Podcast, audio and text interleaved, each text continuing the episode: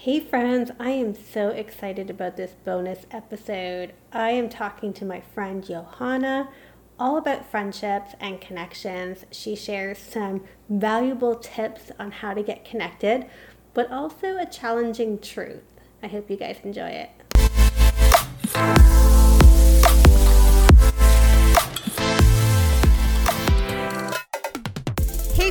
Welcome to Affirming Truths. I'm your friend and host, Carla Arges. This show is a safe place to share our struggles, grow in faith, and root our identity in Christ.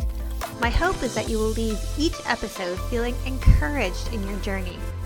Subscribe so you don't miss an episode, and it would mean the world to me if you would leave a review. I am so glad you're here. Let's get started. Hey, friends, it is Carla here with a bonus ex- uh, episode. I almost said exercise. Flashbacks from my workout this morning. I'm here with a bonus episode, and I'm not alone. I am so excited to be joined here by Johanna Smith from the Girls Talking Life podcast. And we are going to talk connection and friendships. And before we dive in, I have to be a little bit honest with you guys. This is our second time recording this because I buggered up the first episode or the first time we recorded. And I share that just as a testament to the heart that Johanna has for this conversation. Um, she is just so gracious and has a heart for connection. So thank you, Johanna, for being here. Why don't we start off with you introducing yourself a bit? Thank you, Carla. That was so sweet. I am, gosh, I am a mom and a wife. I live in central Ohio. I have two girls, they are 14 and 11. And we also have one bad Welsh Terrier puppy. He's not really a puppy, he is five years old, but he is part of our family. And I am the host, like you said, of the Girls Talking Life podcast, where I bring on a girl and she shares her story and we also talk about some fun favorites like maybe her mascara she's wearing or some fun, you know, treats that she's eating. And it's really like time with your girlfriend when you can't be with your girlfriends. But ultimately, I want to encourage women to be with the women in their actual lives and carry on the conversation, continue it after the show, and spur each other on in that way. I love that. And I've really felt, especially over the last two years, and I don't know what it's been like where you live. I'm in Canada, in Ontario, and we have been locked down for the better part of two years and in isolation and cut off from connection. And people are feeling it. It's like there's this epidemic of loneliness yes. going around. Why is connection so important, do you think? Well, we were created for it, Carla. God Himself is in a relationship, the Father, the Son, the Holy Spirit, and we were created in His image. So we have something deep inside of us that longs for connection. And I love that. We are, we're made in His image, and He is a triune God. We're not meant to do it alone. Right. When God created Adam for the first time in the creation process, he said, This is not good. Everything else, he said, This is good. But he went on to say, It is not good for man to be alone. So he is in relationship. And then he tells us that it's not good for us to be alone. We are created to be in relationship too. And Carla, when we are together, we grow and we become stronger. Paul in First Corinthians, no, I'm sorry, in Romans 1 11 and 12, he said, I long to see you so that I may impart to you some spiritual gift to make you strong. That is, that you and I may be mutually encouraged by each other's faith. So we belong in community to grow in our faith, to get better together. I love that. So let's take me for an example. I know everything that you're saying is true. We are meant for connection, like my soul yearns for it. But despite that, my head gets in the way. It is really hard for me to connect with other women. I get scared, I get nervous, I get fear of judgment or not being accepted. how do we, especially now as adults, make new connections and break through into relationship with other women? Well, first, we want to make sure that our identity is rooted in Christ. Mm. When we know who we are to Him, when we know how much we are loved by Him and that He is going to be with us no matter what happens, it is easier to step out, to confidently take that risk to invite other people in. The second thing I would say is look at who you already have. Like you mentioned, the last two years have been really tricky.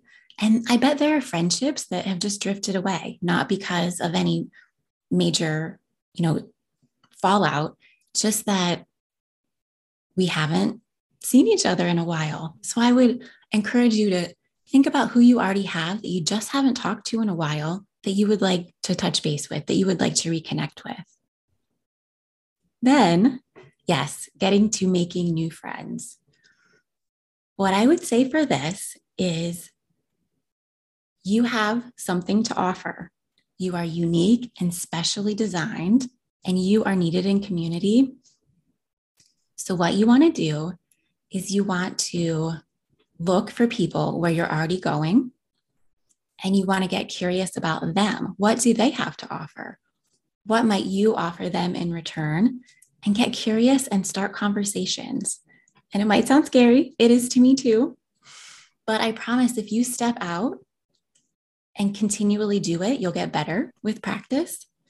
And you will find, hopefully, several people who are friendship material for you. Everyone is for someone, but maybe not everyone is for you. But once you repeatedly start these conversations and get curious about people, you will find someone who is a good connection for you.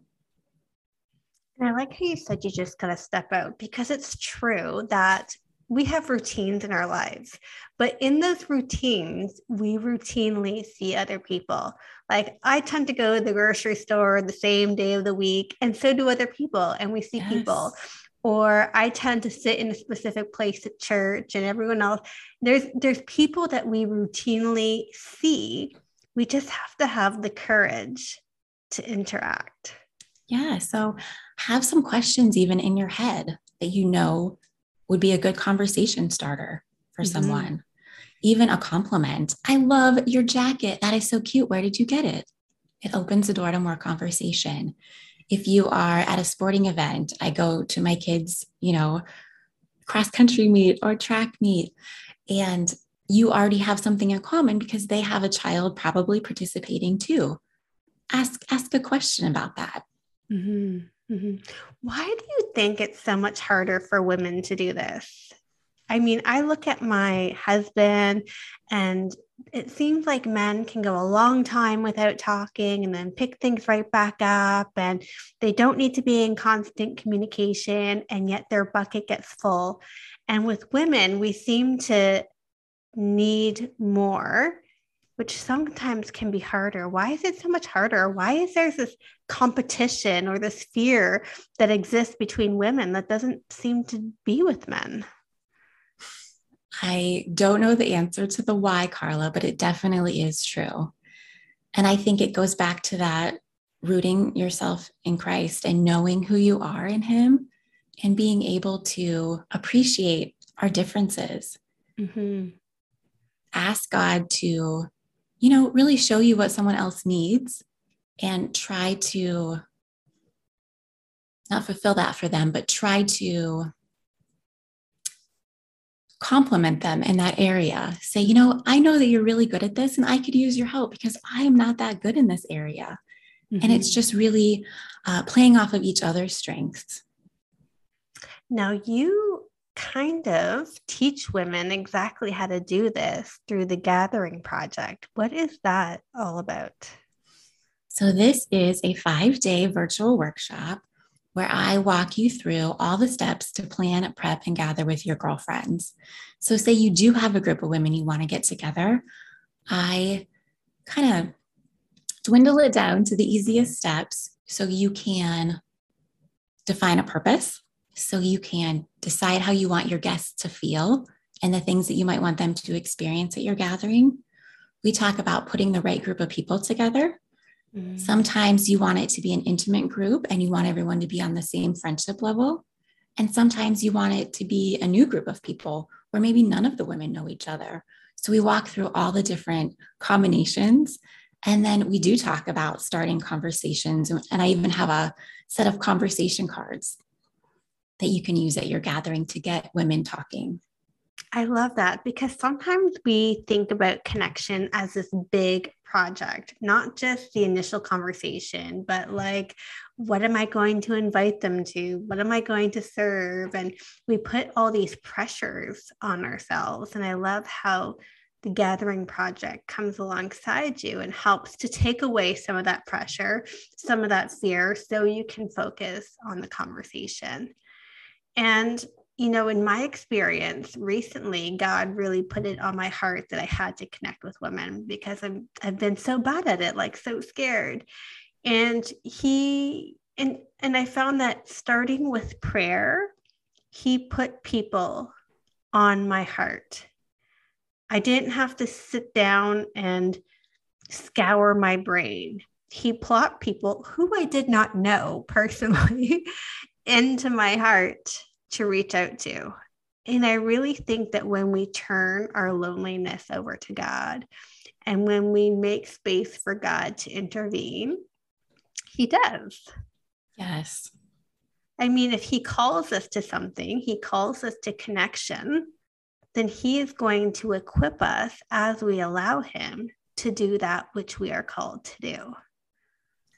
You are so right. And that also allows us to take the focus off of ourselves and when you are more focused on the other person, you could be fulfilling an answer to their prayer for friendship. Mm-hmm.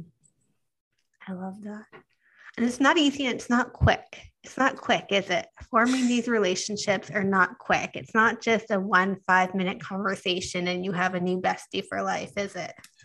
Does not usually happen that way. Yes, that conversation just opens the door to maybe then you being the inviter Mm-hmm. So you invite then after that initial conversation so you can spend a little bit more time together.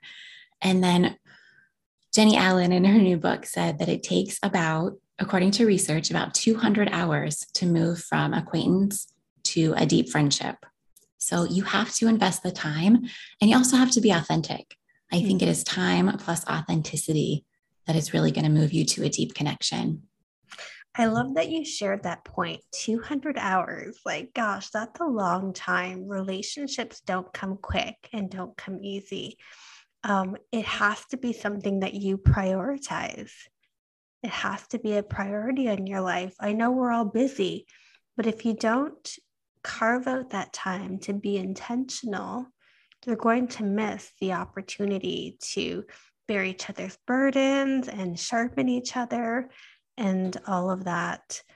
Um, 200 hours. Yeah. I mean, I guess it's just like our relationship with God. Sure. If we don't prioritize time with God or with our spouse or with anyone, those relationship bonds don't form. In 1 Corinthians 15 58, Paul says, Therefore, my dear brothers and sisters, stand firm. Let nothing move you. Always give yourselves fully to the work of the Lord because you know that your labor in the Lord is not in vain. And I think part of that, part of that work of the Lord is relational labor. So, in addition to us investing our time, it is obedience. We are walking in obedience when we do that work walking in obedience when we take time for friendship that puts a whole other lens on it mm-hmm. right like when we're saying that this is actually something we're called to do in obedience man that's a little bit convicting when right. we put our own fears and our own worries and our own cares and our own schedules ahead of that that's that's an ouch i think for some of us a good ouch have, that we need. Right. Right. And it doesn't have to be that complicated. I grabbed a friend and walked the dog last week. I was already walking the dog. The weather was great. So I asked someone to come along with me. I saw two friends grocery shopping together. And I said, Did you guys plan to meet here? And they were like, Yes, we planned, you know, to get our chore done and be together. So there are ways that you can bring a friend along and you can still prioritize the relationship, but you can do something you were already planning to do. I love that. That's such good advice. That's such good advice. We make it too big sometimes, and it can be simple. I love that. Is there anything else that you would like to encourage us with in terms of connection or friendships today?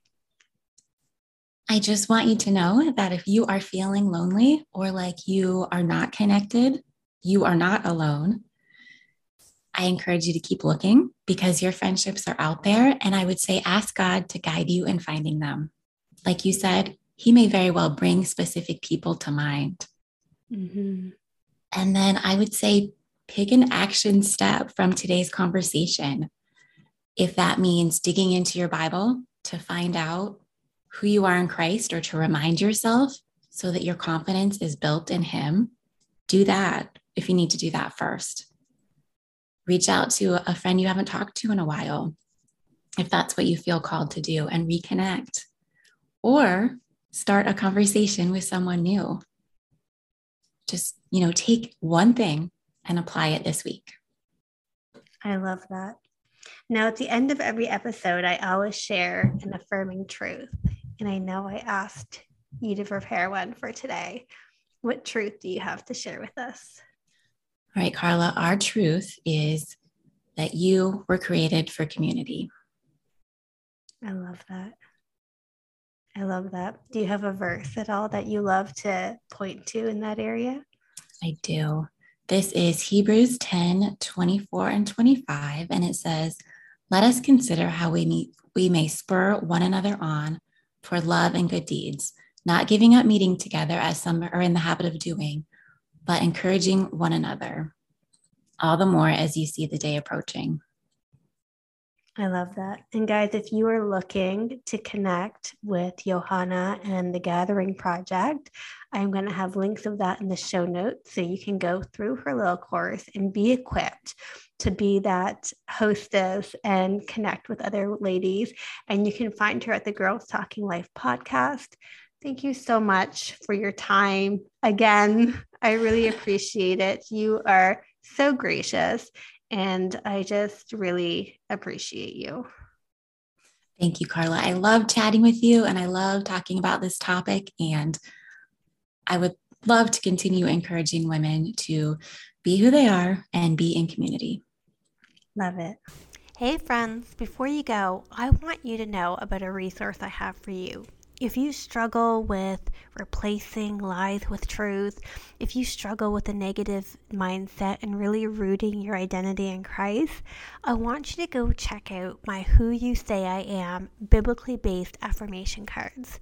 They're a great way to learn what God has to say about you, to combat lies and replace it with the truth of the Word.